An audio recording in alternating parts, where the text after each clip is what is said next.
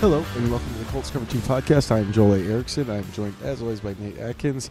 This is the First Impressions edition coming to you from a Houston area hotel. The Colts beat the Houston Texans 31-20 today. The big news today is ultimately the health of Anthony Richardson. He had a concussion. It happened on his second touchdown run. He was hit on the way in, fell back. It looked like his head kind of snapped back as he hit the turf. Was in for two more series and then left the game after self-reporting his symptoms. Obviously, we'll get into this on this podcast. It's probably the best place to start too. Is just with Richardson now, you know, two games in a row where he's left the game after taking a hit. It was the knee and the ankle the first time. The concussion this time. I think beyond whether or not, like beyond the immediate injury and what he's dealing with, I think the biggest thing is just, you know, a kid who's probably got to learn to protect himself a little better. Yeah, it's interesting to take it back to the start of the week where, you know, he finished his first start against the Jaguars last week, and Trevor Lawrence came out in the post-game press conference and said that Anthony Richardson needs to protect himself because the hits at the NFL level are different.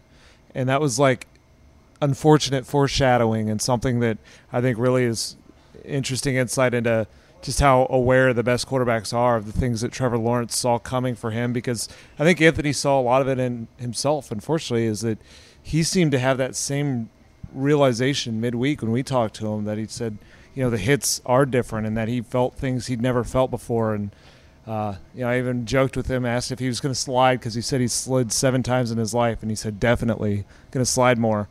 You know, you spin it forward to this game, and you look at how it was going, and he had 3 carries for 35 yards, 2 touchdowns, and like one of the carries he runs out of bounds. The other carry he walks into the end zone on a draw, and then the third carry he thought he was walking into the end zone on a very neat design from Shane Steichen, and that was the moment where he turns and sees MJ Stewart, you know, spearing him, trying to get him, you know, try to knock the ball out before he goes into the end zone, I think. And that was just, that was a moment of like what this league is really like, is that you always have to have your head on a swivel. You always have to finish the play, sprint as fast as you can, because the hits are going to come, and the guys are doing everything they can to make a play out there, and it's going to happen to you. And so that was kind of the interesting thing, was like just seeing the way that like this team, you know, that was the message the whole locker room has, is they understand just how critical this individual player is in his health, and that the way he plays is going to be very different from the way the rest of them play. And the best example to this was Michael Pittman Jr. You know, he kept talking about how, you know, he's telling him you need to protect yourself. It's really important. It's the NFL. And I pointed out, you know, it's interesting because Pittman runs the exact opposite of that. Like, he is looking to go head up.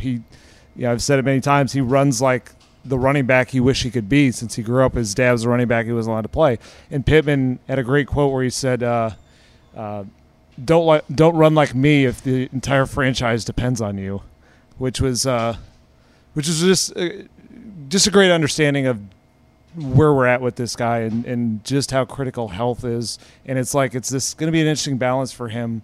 We're probably always going to talk about this with him, because what makes him so great, or so talented, so much potential, is just outrageous athleticism and the unique ways that his coach is going to deploy that. At the same time, though, like on almost any time he runs, there's going to be some element of risk out there, and how they go about unleashing that upside and managing it, that's, I think this game was an early window into how that's always going to be a little bit of the Anthony Richardson story, is how they walk that tightrope. Yeah, I mean, We've talked about this for a while, and Shane Steichen has kind of said that,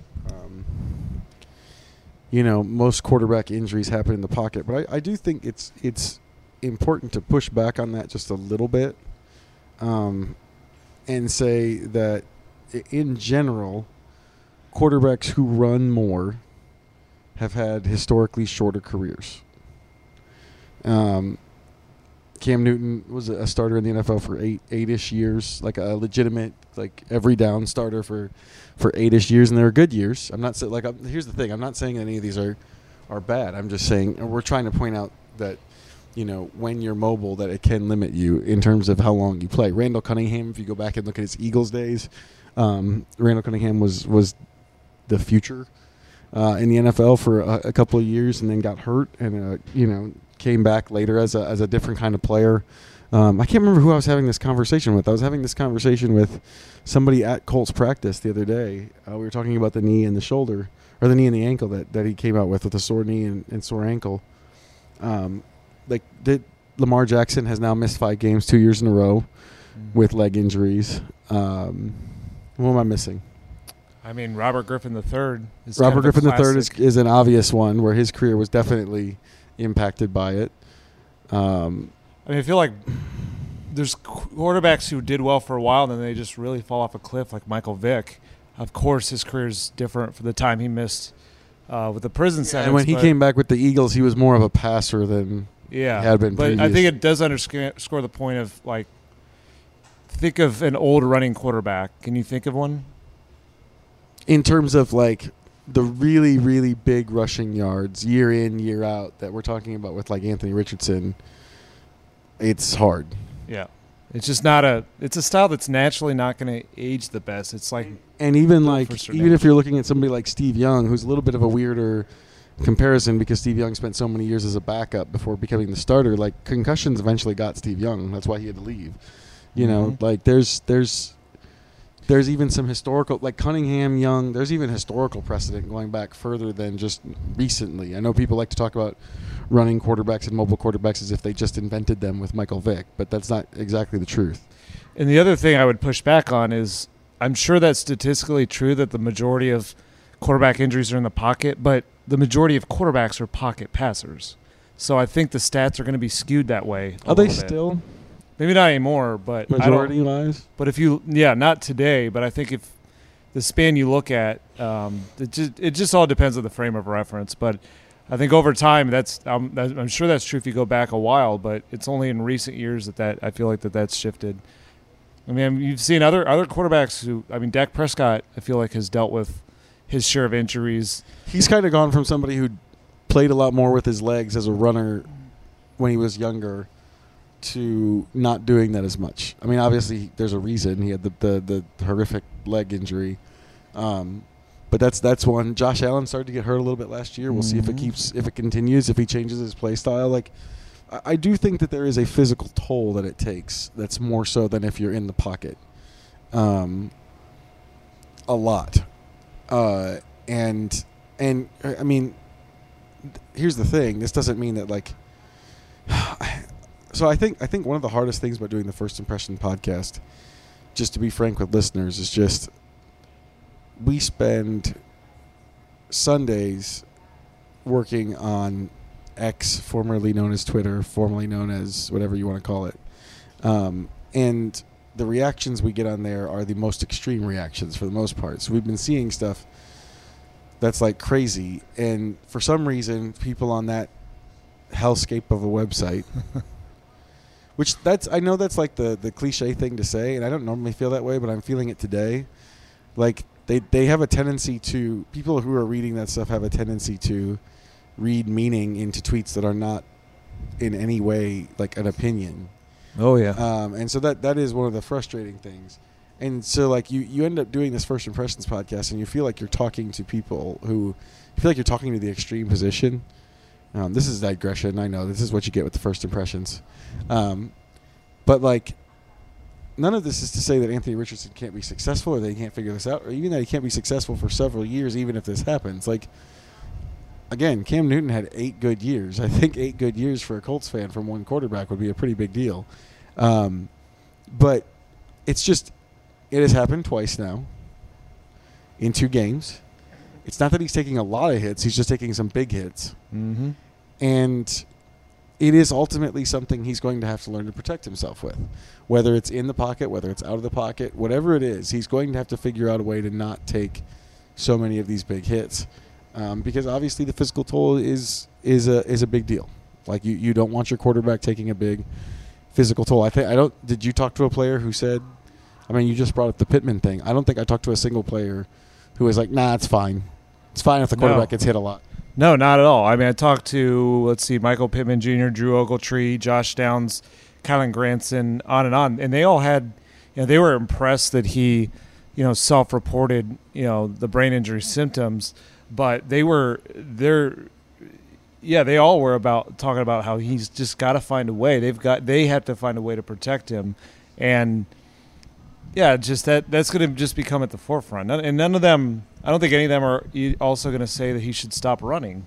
And I want to be clear, that's not what I would ever advise either, because I think you have to use a guy for what he's great at, the reason that you were drawn to him. And especially right now when you don't have Jonathan Taylor, that is a necessity to build an offense that's going to work. But there is a balance to it, and it's he has the two longest carries of the season, maybe more than that. Just to underscore your point, he already has the two longest carries of the season. What was interesting is that the moment he went out of the game, or how should I say this? At the moment he went out of the game, he had 71% of the Colts' rushing yards this season. That's obviously shifted because Zack Moss ended up having a very nice day today, ran for 88 yards. But that's what he was going to bring. He's the high upside runner. Right now, you think about this backfield, and Zack Moss did play very well today, but the way he played well is the way that he's going to have to play well, which is pretty good vision, finishes through contact. Just a stable, quality, NFL starting running back, but he's not a burner. And there were moments where there was a carry that Zack Moss had that we were talking about where he got the edge. Braden Smith really sealed the edge, and he got 5 yards. That's the Zack Moss experience. Whereas Jonathan Taylor turns the corner, and who knows, he could keep running all the way. So we hear all the time it's about finding explosive plays. So how does this team find it without number 28 back there? Anthony Richardson and his running is probably the best shot you have, at least in terms of creating enough of a threat to where eventually they can start to do things like, run play action and only face, a safety in the middle of the field. And that stuff's going to open up some of the explosive pass plays, but they don't have any of that built. We've not seen them really attempt that at all. As of right now in these early stages, Anthony Richardson running the ball is the most lethal thing that they have in the offensive, arsenal, and so they have to find a way to use it. We're going to get into the categories here in a second, but I just want to, a lot of people were asking about the severity of the concussion, what his outlook is for a timetable, that kind of thing. I can't stress this enough. Those aren't things that we can guess at. It just doesn't work that way. It's dependent on a 5-step process. He has to go through a 5-step process. It is symptom-limited activity, aerobic activity, football-specific activity, non-contact practice, and then full-contact practice. Now, I know what you're thinking real quick. When he's a quarterback, he's never in full-contact practice. My understanding is that there are protocols and things that the NFL can use as a substitute for getting hit. It's what they use on Saturdays. If a player is in a red non-contact jersey on Friday and is – progresses to the 5th part of the step on Saturday and then plays on Sunday, it's the same stuff they use. So there is a way for them to get that. There's a way for them to do that kind of thing. But he could in theory be cleared, but in terms of predicting it, there's absolutely no way to predict it. I just to underscore why there's no way to predict it. I've seen players come back in a week from a concussion. I've seen players come back in 3 weeks from a concussion. I've seen players who were trending towards coming back, got to the non-contact point or the full contact point, and ultimately ran into a roadblock and had to go back further and restart it all over again while I'm covering the NFL. I've seen guys at all stages of this. There's just no way to know. The symptoms are not predictable. They're not the same from person to person. The length of time is not the same from person to person. It also depends on their individual history with previous there's injuries. There's no way to predict it. I'm not going to try, but that's how he gets back to play is he has to go through the 5-step process. I know with an injury you want a prediction and a timetable, and I'm generally conservative on those anyway, but even more so with concussion because there's just not a way to predict it. Moving on to the categories. This is what we've done to sort of focus the First Impressions podcast. Hero of the game. I know Nate's been thinking about this. Nate was thinking about this at dinner. So I'm expecting him to have some of his categories locked up. Honestly, I'm going to say the hero of the game is Anthony Richardson for self-reporting the symptoms, because I thought that was incredibly interesting the way that – and noble the way that that played out. He honestly won a lot of respect from teammates, and, of course, they're going to say the right thing when a player's going through this, but think about the moment that he was in here where he had his first career start last week, and you know he runs out there for introductions and runs through the smoke and has this moment, and he played pretty well, but they lost the game, and you know, and it was he played well, but it was, you know, he didn't have high upside moments really last week. This week he comes out and they're steamrolling. I mean, this was going as well as this could possibly go. His first road start, second career start, they're up 14-0. He's run for 2 touchdowns. Like, the Texans had no answer at all when he was running the ball. We later saw they had no answer when Zack Moss was running the ball really either. Like, he was going to run away to a monster day that he's thought about his entire life, and nobody comes over to him and says anything about you got to get checked. This is very different than a week ago. Drew Ogletree, you know, got speared in the head by Jaguars defender, and immediately a spotter says you got to check the guy out. He stood up, he's wobbly. There's nothing ever like that with Anthony. And what I gathered is that, you know, he came out there for 2 more series and he didn't feel like he was throwing the ball, seeing the field the way that he's supposed to, the way that he's just not feeling the way that he needs to. That's when he sort of noticed it. Is he had, and I went back and looked, and he had a couple. You know, it's hard to, of course, tell with a player this young, but he had a couple errant throws in there, threw behind Kylan Granson a little bit, just didn't time that one up really at all, threw very low to Josh Downs. And he comes over and he's talking to those players, and he's saying, like, he just didn't feel right at all in that moment. And Drew Ogletree said himself, like, that guy was going to have a monster day, and he said, if that was me, I don't see how I would have pulled myself out of that. And so they were – you know, kind of taken back by that. And Drew Ogletree later said that, you know, watching that hit and watching that play out, he was glad he didn't play today just to give himself that extra rest. That's something Anthony Richardson taught, you know, a teammate of his. And it's just, it's impressive awareness, because what Anthony's done is he's said a lot of the right things, and that's always been impressive. But we were always going to see kind of how does that actually play out? What are the actions like in the heat of the moment? And you had this moment where he's off to a great start. He's dueling C.J. Stroud.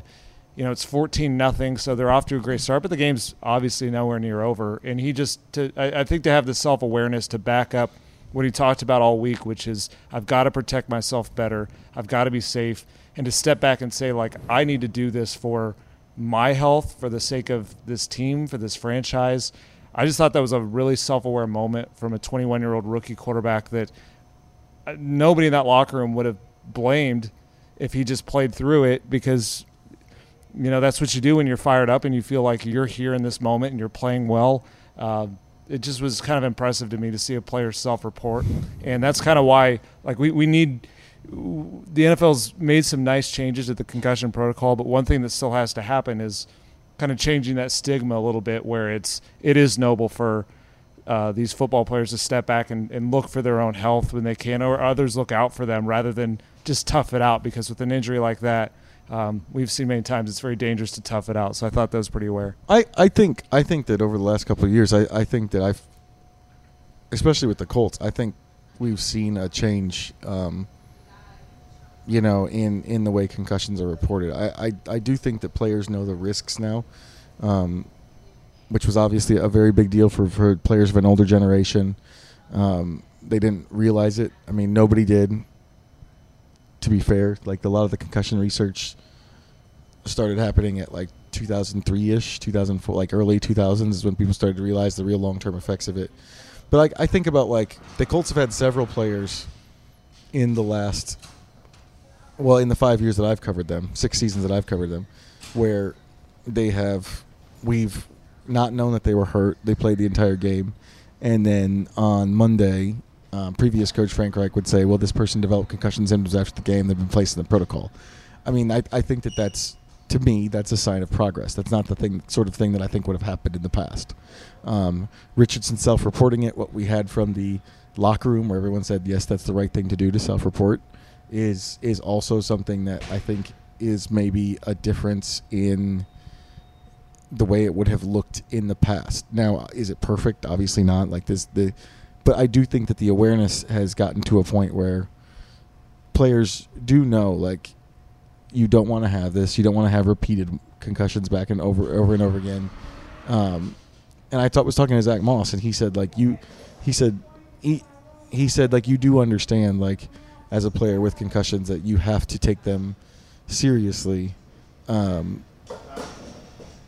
He said, just as a player, you kind of know yourself, which I will say, like, this is, you don't ever want to compare, like, your own personal experiences, but, like, I had one when I was playing high school football, and I don't know if I was, like, I didn't take myself out of the game. I have no idea, like, what I was thinking then, because my symptoms developed later, and, like, I can't even compare it to Richardson's. Like, I don't know if I sensed that something was different.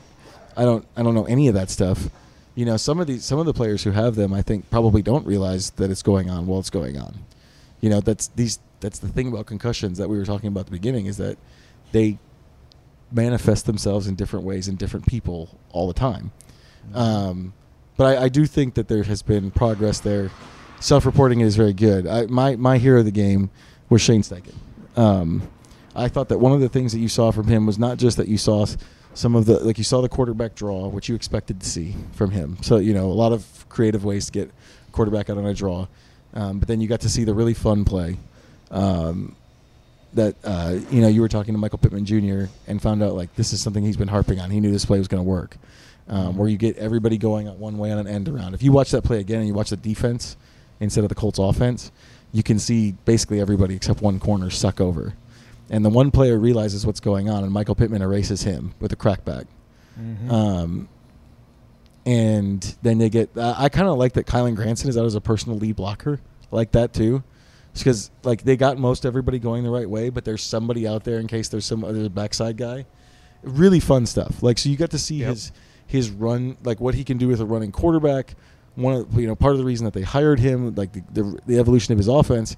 And then also, you know, they were rolling offensively.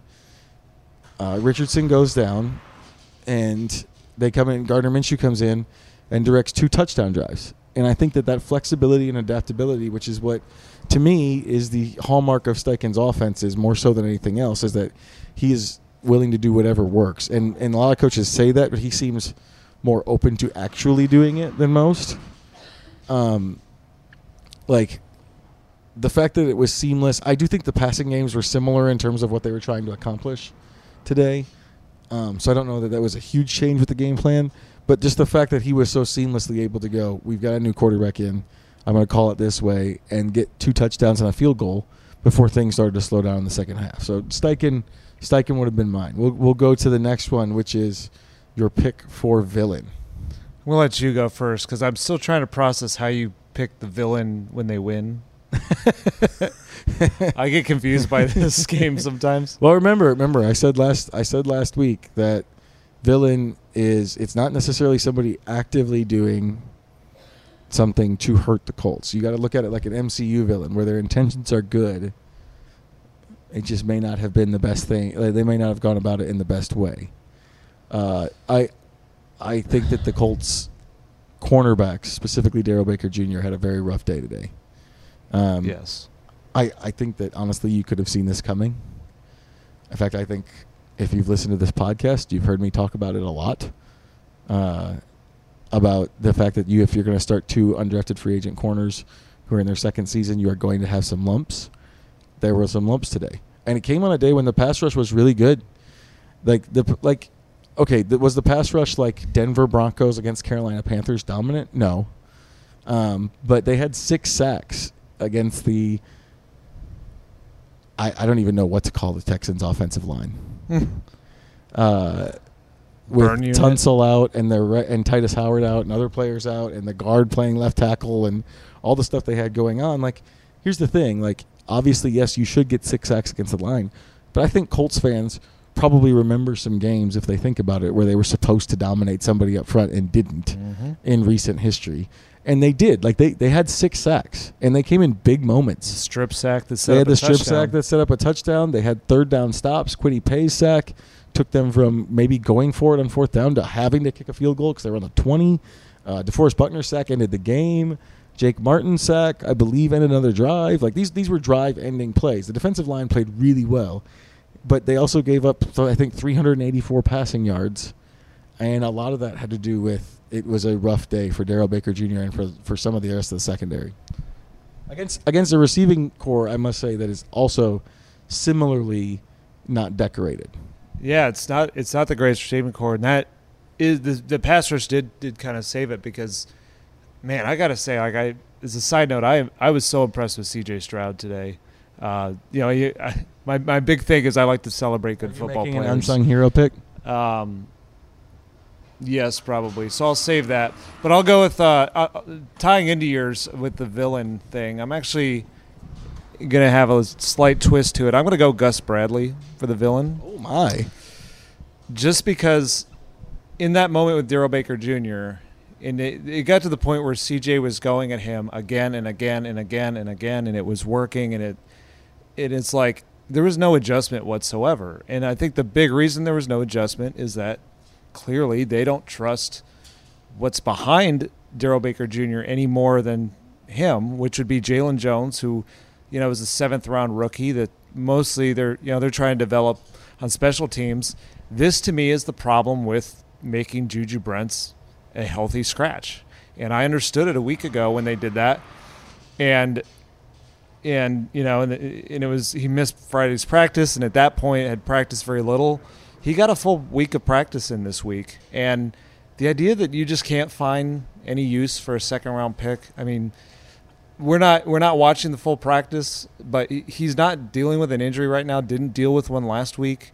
If you're to the point where he can't help you out when the starting cornerback's an undrafted free agent who will struggle this much with at times with guys like Tank Dell and Nico Collins, like, to me, this is why you give yourself options. And I'm using Gus just in terms of the adjustments on game day today, but also the urge to kind of move him up. And I'm going to tie it back to something last season where I just feel like this is repeating itself a little bit, where a year ago they didn't want to play Isaiah Rodgers at all in the first couple weeks, and he was active on game day, but he got like 0 snaps to start the season out. And they were playing Brandon Faison, and I just think there's a little bit of rigidness and stubbornness to sometimes how Gus will use the outside corner spots and what it takes and what they have to show. And I just think sometimes it gets overthought, where in the moment you need options and you need to be able to go to someone else when something just clearly isn't working. And 2 straight years we've seen him just, I think, stick by a cornerback getting roasted time and again. And they're lucky it didn't cost them today. But if the Texans, the one shot they had to come back was throwing at the outside cornerbacks, and I just think he could have adjusted a little bit better. I talked to Ron Miles about Juju Brents earlier this week, and he was very adamant that he's coming. He just didn't have as much time yet as those other guys. We'll see how that plays out. I mean, I will say this. Like, it sounds like coach speak, I think. But if you were there in the interview with me, which it was just me, there was nobody else there. But like, he was pretty forceful about there's nothing else there. Stop trying to find it. Like, it's just the time on task. This is, I'm just giving you what the reporting was from Miles. It'll be interesting to see how long this lasts where he's inactive. That's what I'm sort of, because at some point it does stop being about like he only played 2 weeks in the entire offseason and training camp, and it does become about, okay, he's been on the field. We've seen him he's been on the field. It should be time for him to start making plays. I guess I'm just making the point that like look. No, I'm not arguing with you. Right, what I'm doing is I'm telling fans what Ron Miles, who's the defensive backs coach, said. And I just want to clarify, I am nitpicking for sure with Gus Bradley. That's why I phrased this in the beginning. It's hard for me to pick a villain when they kind of rolled today. So like, Gus Bradley's, look, I think he does a really nice job here, and he's been a great fit since he got to Indy. The one quibble, though, I have has just been on how he's kind of used that outside corner spot and the rigidness and just a little bit of stubbornness with it. And so I'd like to see, having talked to Juju Brents on Friday, I thought he was going to be at least active. I didn't know how much he would play because he got that full weekend. He was feeling good going into the game. It just was a very surprising decision to me. Unsung hero. Are you sticking with Stroud?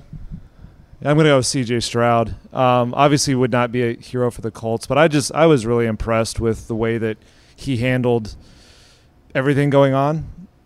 4 backup offensive linemen in there. I mean, they moved a guard to left tackle.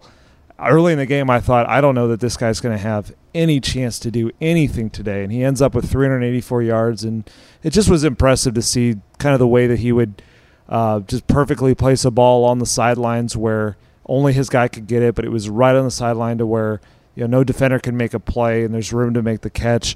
There were moments where he would throw down the field like legit air yards, more passes further than any Colts quarterback has tried this year. And not only would he get it to the receiver, but he would get it so perfectly in stride that he could run and get yards after the catch. I just thought he elevated a group of wide receivers that, frankly, I'm not super impressed by with the Texans. And he just did not have a lot of help to do it, considering how bad that offensive line was, the fact that he was down the entire day. And, you know, it's just there's many unfortunate things with the Anthony Richardson injury. One of them was I think it would have been a very fascinating duel between two quarterbacks drafted, you know, in the top 5 to divisional opponents. We're going to see this many times, but just how both were in their times playing today looked excellent for very different reasons. Anthony was running the ball, design runs, all this stuff. C.J. Stroud, that the criticism on him coming out is that's not his game. He's not the design run guy. But the thing that he was supposed to be good at is what he calls as himself a ball placement specialist. That was incredibly on point today, and I also thought he just showed a lot of poise for being down as much as he was behind a line that you just could see a rookie completely crumbling. And so to come out with 384 yards, 2 touchdowns, and really if the Texans don't miss a field goal late in the game, you know, may have had, you know, a chance to make a little bit of noise in a game that should have been a laugher. I was pretty impressed. Please send all emails upset about Nate choosing an opponent for Unsung Hero to his email address. I'm going to stick with the Colts for my Unsung Hero. I'm going to go with Samson Ebukam. He admittedly had a kind of matchup that you're supposed to win today against Josh Downs, who's a guard by trade. He's not a tackle. He's playing left tackle. But Ebukam was – he destroyed him. And right off the bat, too. He had the big sack right at the beginning. Dayo Odeyingbo punched it out. I don't know that anyone's going to be talking about Samson, but a big game from him. Unsung villain. Moving on to the unsung villain. I'm going to go here. This is very unsung after a game where the offense looked that good. Offensive line had too many penalties. Now, one of them, the Quentin Nelson false start. I'm going to put that in air quotes. You can't see me doing it because I'm on a podcast. But, like, the mechanics of the draw offsides and false start issue, I have trouble with sometimes. Like, because a guy did jump in front of him. So that one seems more like a. But there were like Braden Smith was penalized on 2 consecutive plays at one point. Mm-hmm. They had an eligible receiver downfield. Like, there were just a little bit too much penalty issue from the offensive line for me on a day when the offense generally looked pretty good against the Texans defense. But it just that's my unsung part is, like, the offensive line has to clean it up. Yeah, and it's same for me is that this is obviously this didn't factor in that much, but I'm going to go with the special teams. Just haven't been super impressed by them so far this season. There's some natural change happening. New special teams coordinator, not having Ashton Doolin hurts. You know, there were definitely a couple punts today that I thought to myself, if Ashton Doolin's here, it's a fair catch. Yeah, and it's that mix of Rigoberto Sanchez is working back. You know, they say he's fully healthy, but it seems whether it's rust or what it is, timing it up with his new gunners, I don't know. He hasn't been fully there. You know, the new gunners, Jalen Jones has a ton of talent at it, but he's still learning it. I feel like they're given a little bit too much cushion on the returns. They're not punting the way that they used to. They're not preventing the returns the way they used to. And then just no real impact that, you know, Bubba Ventrone's units were just so known for impact. So no disaster moments from them. You know, they made their kicks and all that. And it's not a huge alarm yet, but I felt like that was an area where they let the Texans just creep in just enough to support C.J. Stroud and start to whittle away at that. And it's just something I'm looking for in tighter games. That's where you really tend to feel that phase of the game. And so, you know, two games so far have not been, you know, they've both been double digits by the end of it, but they're eventually going to have a really close game, and I think they've got to be a little better there. Number of the day, which this one is difficult. You do not have a stat sheet in front of you. Number of the day. I'm going with, and I know this is mean because I'm taking one from you right away. I'm going with 11. 11 is my number of the game. That is Zack Moss's touchdown run. It is also, I believe, the longest carry by a running back this season. True. Which Zack Moss had a good game today, 4.9 yards per carry. Definitely took advantage of the holes that were there. At some point, you're going to want more than that. Mm-hmm. Maybe it happens next week. You know, this is also a Texans defense that was at for most of the game down to its fourth and fifth safeties, and you know, just outside of Richardson, would like to see the running backs get a little bit more oomph. Even on a good day for Zack Moss. I thought Zack Moss had a good day. I'm going to write about him on Monday when you guys are probably listening to this. But, you know, just a little more oomph from that position. 11 is a good long. It was a good run. Still waiting for like a 20. Yeah, I think it sums up Zack Moss a lot, where he's a good back who I don't often think we're going to say is great because of that lack of home run hitting ability. And there were a couple moments that – there was one play where I thought they really had it blocked in the middle. It looked like a huge hole. He got 4 or 5, and I thought it was a moment where Jonathan Taylor's there. Maybe he makes one guy miss, and it's explosive. That same stretch play I mentioned, I think, was a similar situation. So, yeah, good day for him, but there's some meat on the bone. My number of the day, I'm going to go with 8, which is the losing streak that the Colts just snapped. It's an 8-game losing streak. And then – may surprise us because we like to sometimes erase last season out of our memories. But they ended the season with 7 straight losses and then, you know, loss to the Jaguars. And I think it's fitting that it ended against the Texans because they had 2 games against the Texans last year that bookended the season. That was really kind of summed up a lot, just the weirdness of it, and just how that team just missed the mark, you know, not beating a team that ended up picking second in the draft. And going winless against them. And so they faced the Texans, you know, what part of this losing streak, faced them in Week 18 in a game where, you know, they give up a 4th and 20 and, you know, somehow they're still not able to win that game. So it just was nice to see them break that, and not only, like, break it emphatically. Like, there was no doubt that they were the best team outside of kind of the late push from C.J. Stroud. Like, they went out there and they dominated the game and hopefully made some people forget about some of the pain of those 8 straight losses, but I think it's just nice to see them win again. It's different, and hopefully some of the fans enjoyed it too.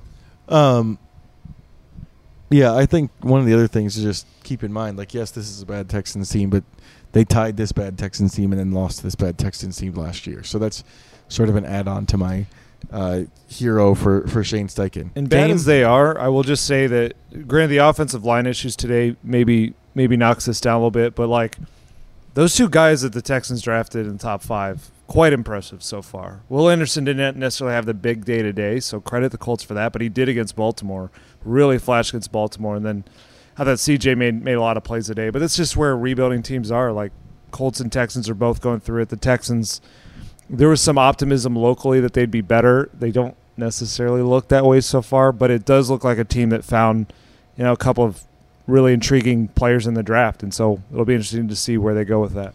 Game day observation. This is the interlude where we just kind of look at the experience. My game day observation is that C.J. Stroud is here, Will Anderson is here, Texans fans are sort of here, kind of here, not really here. It was not a full house. I'll just say that. It was. There were some gaps in the there were some people dressed as chairs today. Not much tailgating. There was a little more than like a couple years ago when we came here in the winter and the like Deshaun Watson stuff was still going on. This is and they were really bad. So there was a little bit more, but they just, this is a team, Texans as an AFC South franchise are going through it. They are a team that people do not care much about right now. And, you know, maybe Stroud's thing helps it today. But my game day observation was, for the second game with a new quarterback, there should have been more people in the stands. Yeah, I'll back you up on that. It's also, it seems like they're just very late arriving fans too. So the ones that came, they just come kind of late. And I don't know. I get, like, 2 years ago, I got why, like, this franchise was just not worth their time, frankly. But right now, when you draft, when they go out there and they sign a franchise legend like DeMeco Ryans to be the head coach, they draft C.J. Stroud, they draft Will Anderson, there should be some buzz for the home opener, even if this is maybe the only game. Maybe it doesn't last. Maybe, like, I've been around so many teams, grew up around the Cleveland Browns, covered the Detroit Lions and Chicago Bears. Like, usually, like, those fan bases, even when they know they're likely going to be terrible, find something to get excited for. It's time for Texans fans to embrace some of that too, because why else do you have a team, you know?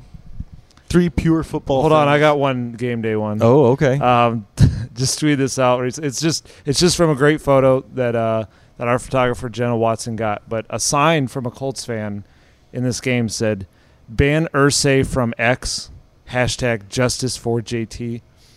It's probably not the most popular sign with some fans that maybe are siding with the team, but I did think it was creative to to build that around the specific, you know, storyline of the things that Jim Irsay has said on the X app. So props to that guy for a sign that I had not seen before. The Colts are perfect, and they have never done anything wrong as an organization, is the response you're going to get to that. Oh, I thought you were saying that's your opinion. No.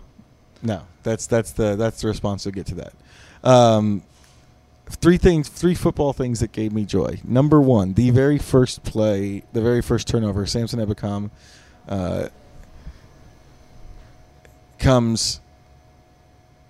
makes the sack, but that's not specifically the football thing that gave me joy.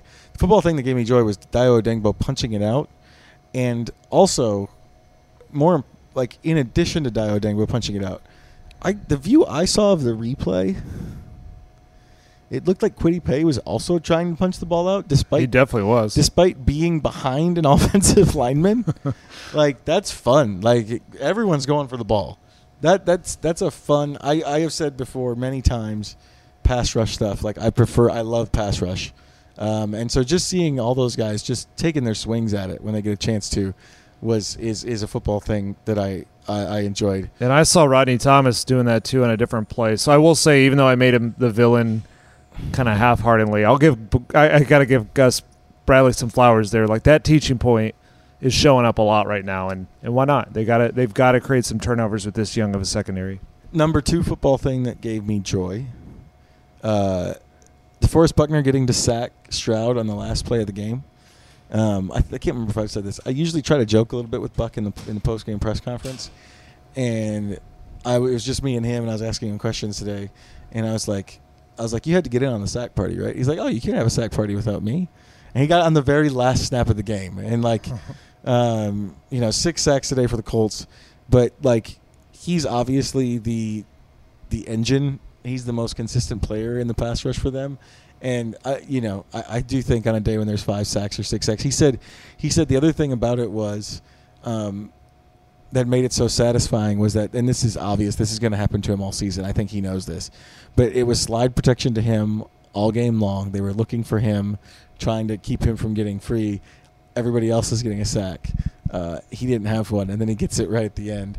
I like watching DeForest Buckner play football, and him with those big condor arms, Quetzalcoatl arms, like I said last week. Yep.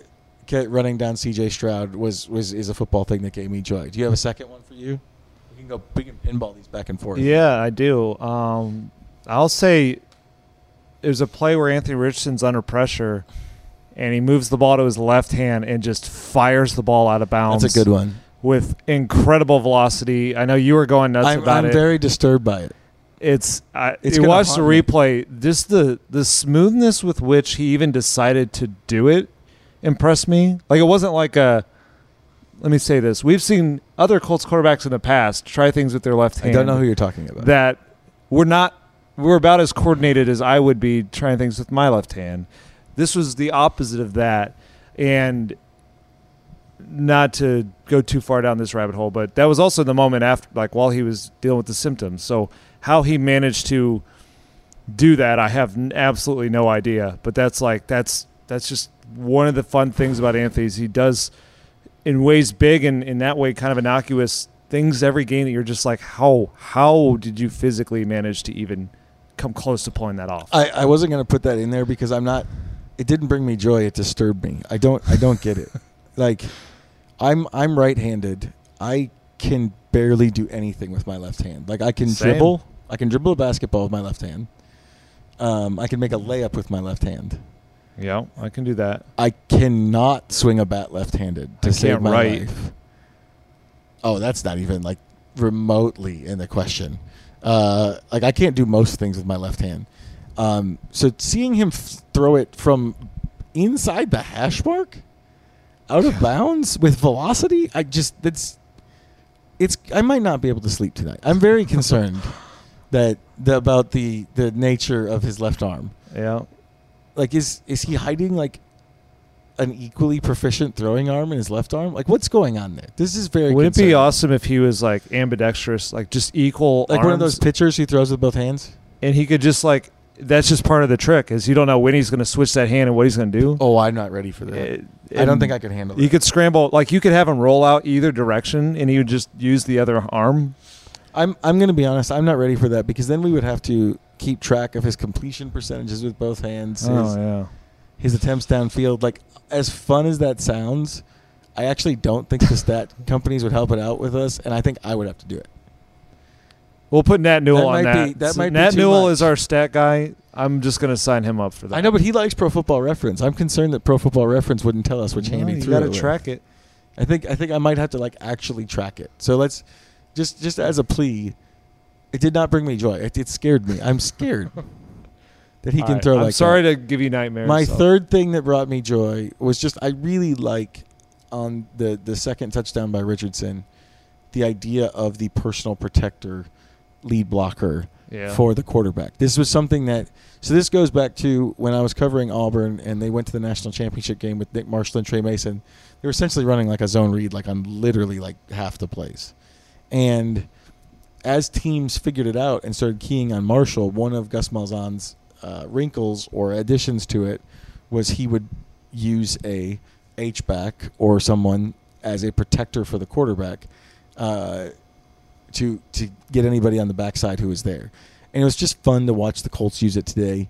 I also like that on the play, everything is going to the left.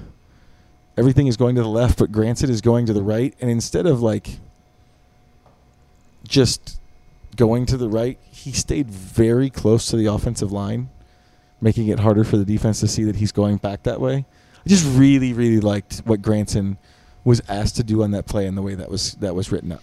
Yeah, and the one thing I'll add to that play was talking to Michael Pittman Jr., as you referenced, he was the one talking about just how much Shane Steichen raved about it. He called it his baby. He said, and we asked, like, you know, we hadn't really watched the replay yet, so we asked, like, well, what was your role in that? And he said, I had to block the linebacker. Yeah, he had a crackback. Well, and he said, like, I just didn't want to screw it up. And man, he undersold what he actually did. Like, he destroyed that linebacker. And it's one of the rare moments when Michael Pittman kind of underplays it. I think he was legitimately nervous about what it was going to be like to look at Shane Steichen if he didn't do exactly that on that play. And he delivered. That linebacker is very upset with his corner for not saying anything. Yeah. We weren't in the Texans locker room. No one said that to me, but he's definitely very upset. Very upset. Signed person who's been crackbacked before. The one I got another one though. You're going with a bonus. Yeah. Well, we're pinballing, so it's no. You just used one. Oh, I was just adding. That's yours. Like a genie wish. All right, you have another one? No, I don't have any more. Okay, I got another one. Three. I got one more. Kylan Granson scored his first ever touchdown today, but it was kind of weird because they had they initially called him out of bounds and then they reviewed it, and then they after the ball is back with the ref and all this they came back and they said it's a touchdown. And so he was disappointed that he didn't get to do anything fun with that and how drawn out it was. And I said, yeah, but I mean, you had to be thinking about this for years, your first touchdown. He goes, But you wait, when we get the second touchdown, and he was already planning it out where he's talking about sneaking a bottle of champagne and hiding it in the goalpost to then pull out and shoot into the stands. And while he's saying this, Mo Alley Cox said, "I'm just letting you know I'm not paying your fine when you do that." So just a fun moment that they got to have. And that's why I brought up the snapping the losing streak. It's been a while since guys have been able to have fun moments like that in a post-game locker room, so that was funny. My bonus is Mo Alley Cox's angry run. I don't want to get into one part of it because it's a player was hurt on the play, but it was a very angry run. It was intense. I'll just say that. Too much blame, too little blame. They're back into the – or not. No, this is too much credit. I forgot. We have not done this when they were winning. This is too much credit, too little credit. Too much credit for today's win. So there's no blame at all. Yeah, we shift this category can shift when they win. We just didn't know that. We haven't had to do it before. Too much credit. Huh, I don't know. It seems.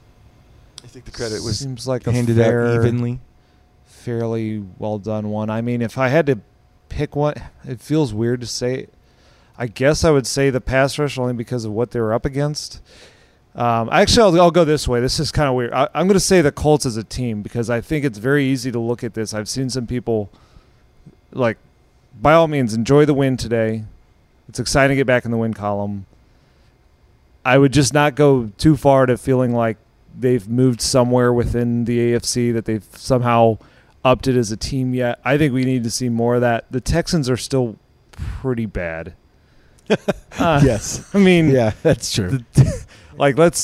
Today a lot of things were Texans-ish. And again, it's their jobs to go out and beat them, and they did. So give the Colts credit for that. But I don't want to give them too much credit. I'm not ready to say that this team's, going to contend for something. We got to see a lot more than that.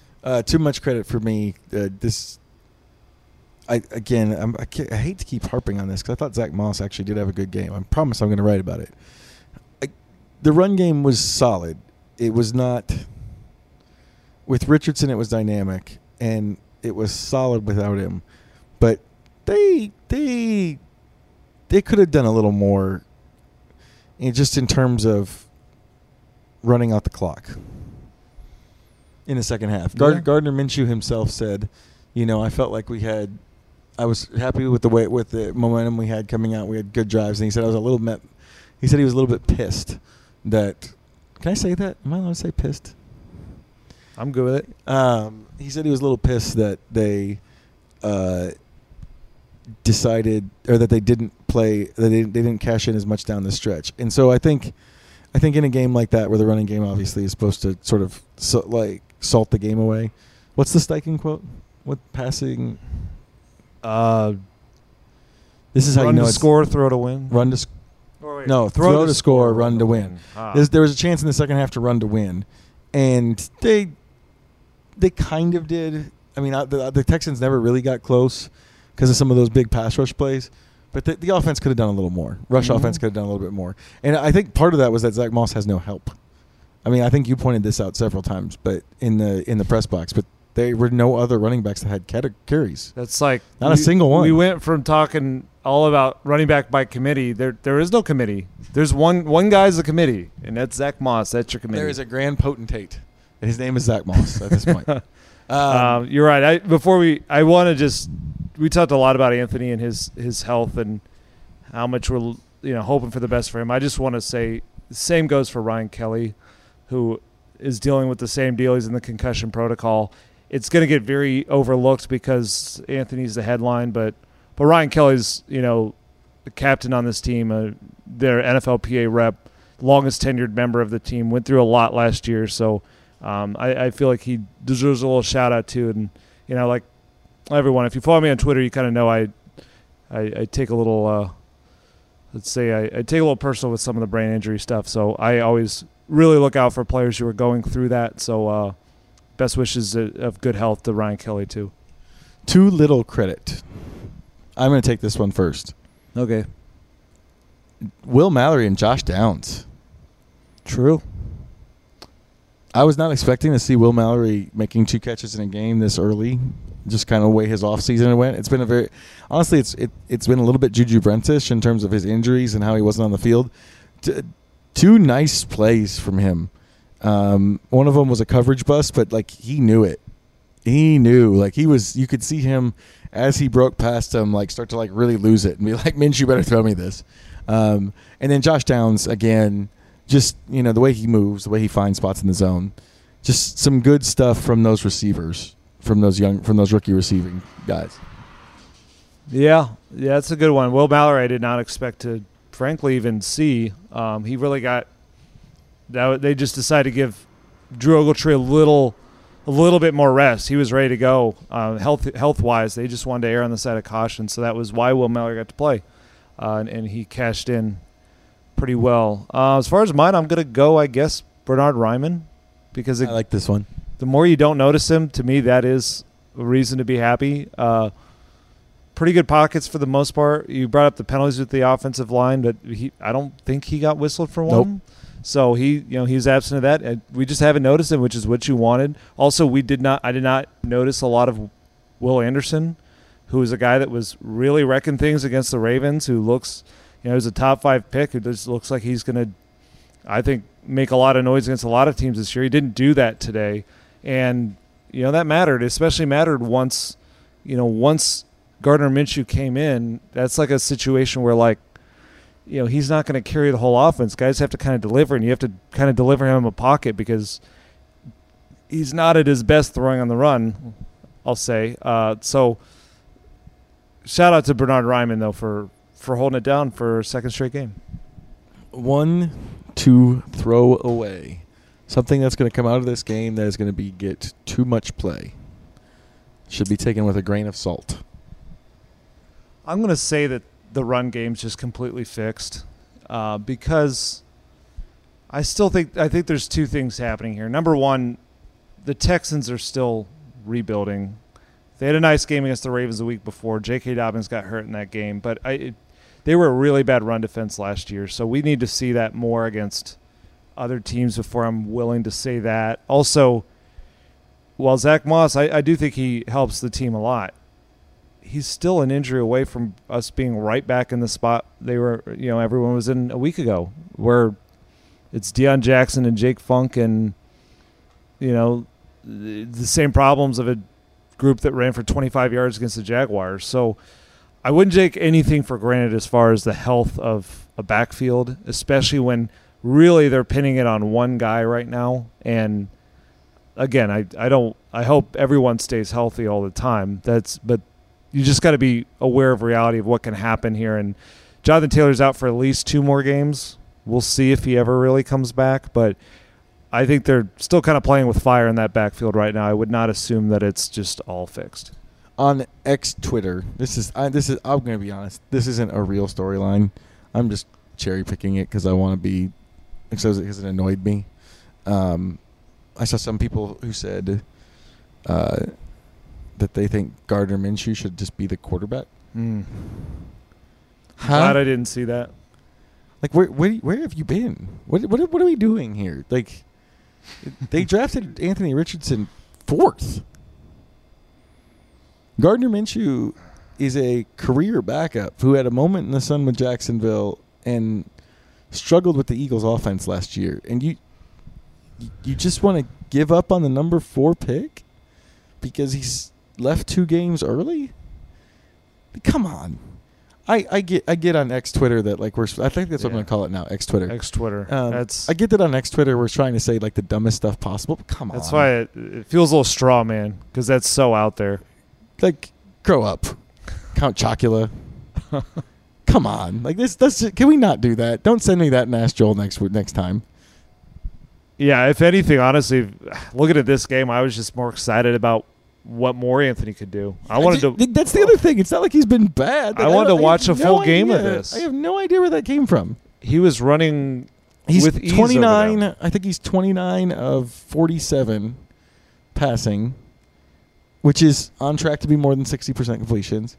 And he has 1 turnover. He has 75 rushing yards on 13 carries and 1 turnover. What? Yeah, that's... Stop. That's bizarre. People who say that. Okay. And this is the, those were the ones to take with a grain of salt. Mine was with, like, mine was worse than that. Like, mine was like, please just stop. But this is the one that, like, something to go on, something that's going to matter the rest of this season that we're going to continue to talk about. Cornerback issues. I think today was the first real sign this season of that being a big problem. You know, last week it felt like Trevor Lawrence, Calvin Ridley, it was just kind of great players doing great things. And I do think the Colts cornerbacks played pretty well that game, but they're not going to be able to do it every game. I mean, these are the guys that are starting on the outside are 2 second-year undrafted cornerbacks who came into the year with, I believe, 174 career defensive snaps combined out of everyone available at that spot, and they all belong to Dallas Flowers at the very end of last season. Like, you're just asking to have, at best, ups and downs. You hope there are ups within that, but they're going to be growing pains. I feel like Gus Bradley and Ron Miles have been very upfront that that's going to happen at times this year because they're so young, because the position is so hard. And we're going to see them go against more elite quarterbacks, elite wide receivers. Today, I think, was a real sign of what can happen when they're not, you know, when they're not playing their absolute best, and no one brings their absolute best every game. So I would say they brought their A game against the Jaguars today. I don't know what it was. Maybe this was their worst game of the year, but I don't think it's the only time that they're going to have some issues because they're just so young out there. They haven't seen a lot of these things. It's a confidence-based position, and there's moments like this when a quarterback in a passing game can get rolling, and it's hard to get them out of it. And again, like, we'll see what Juju Brents can end up bringing. They haven't felt like they're ready to play him at all yet through 2 games. So I just think these outside cornerback issues they're often going to be a storyline with this team. That's a good one. I'm kind of jealous of that one. The one I'm going to go with is Anthony Richardson protecting himself. I'm not saying that it's that I think that at this point that Richardson is always going to be battling injuries. I'm not saying that at all. What I do think is going to happen is that people are always going to be talking about it, whether or not it's a storyline. I think it's in the fabric of the fan base, and I understandably so. I won't mention the nasty 4-letter word that starts with L, although I did just kind of do it. I did just kind of mention it. But, like, I think that because of what happened there, people are going to pay even closer attention to it than they might with another rookie quarterback. I think we're going to be talking about it a lot. I've been kind of circling around like a story about it for weeks and just not really feeling like we'd seen enough to like go on it. And I'm still not entirely sure because that first, like him leaving the first game, the game was kind of over. Like it wasn't, I don't know if it was like he wasn't really on the injury. He wasn't on the injury report, right? It wasn't a real injury. It was like... Yeah, like it's holding that against him feels over-trumped up to me. But, like, I do think that we're going to be talking about this just because of how much he's going to run, some of the hits he's going to take. Just thinking back through some of those other quarterbacks, I think this is always going to be a thing. And I think it understandably, I want to stress that, understandably, for people who've been around this team a lot, covered this team a lot, I think it's top of mind with a young quarterback. So I think that's something that's always going to be a topic. Sometimes when it's correct that it's the right topic, and sometimes when it's wrong that it's not the right topic. People are still talking about it. Yeah, I mean they're going to play 17 games a year, and just there's so many things that can happen. There's moments like today. Anthony thought he was just going to waltz into the end zone, and there's just somebody who is. MJ Stewart, a backup safety, trying to make a play, trying to make an impact. They're fast enough in this league to be able to, you know, you can't run away from them all the time. So I do think it's going to be out there. There's going to be moments when he's not even trying to run away, where he's just dropping back in the pocket. And he's going to get hit sometimes like all quarterbacks do. So it's something that his playing style will make more of a risk. It's always kind of a risk out there, but it really – It does keep you up at night sometimes because of just how much it matters. This league is all about that quarterback and what the quarterback can bring you. We've seen As an example, we've seen years where the 49ers go to the Super Bowl or NFC Championship game when Jimmy Garoppolo is healthy, and years they win 6 games when he's not. So Anthony Richardson has a lot more upside than Jimmy Garoppolo. And ultimately, if he hits his ceiling, it's going to be a lot more important to his team, I think. But I think that's always going to be a risk and part of his profile. And it's something like it always has been. That's the thing, too, is that he senior year of high school, you know, he had a major injury where he missed a few games at the end of it. And he had that his second year at Florida, first year non-redshirting, you know, had a few different injuries. So it is just part of the risk, and it's something they're going to have to manage the best they can. Colts win 31-20 today. I almost said 31-10 because it did feel like it was like that. It felt like it was more of a beatdown than the score actually said. It gets tougher from here on out. The 2-0 Ravens await. They're 2-0, right? Yes. Scott Van Peasie's on in front of us, and I'm still having trouble remembering which games ended which way. But you've got the Colts have a road trip to Baltimore to play Lamar Jackson next week. Then they have the Rams, who look like they're probably better than people were expecting. The week after that, it gets tougher from here on out. I agree with you. I think the Texans might be bad. I think this was the week to get the win out of the way, because it's gonna. I think they're gonna. At least what will change is they're gonna get to much more experienced offenses and passing games, schemes, all of that stuff. Like the Lamar Jackson next week, you know, and then Matthew Stafford and Sean McVay the next week. So the tests are gonna be there in bigger ways than they have been so far. For the Indy Star, I'm Joel A. Erickson. I've been joined by Nate Atkins. This is the First Impressions Podcast. We'll be back midweek with a look both back and forward, and I'm sure about what Anthony Richardson's prognosis is at that point.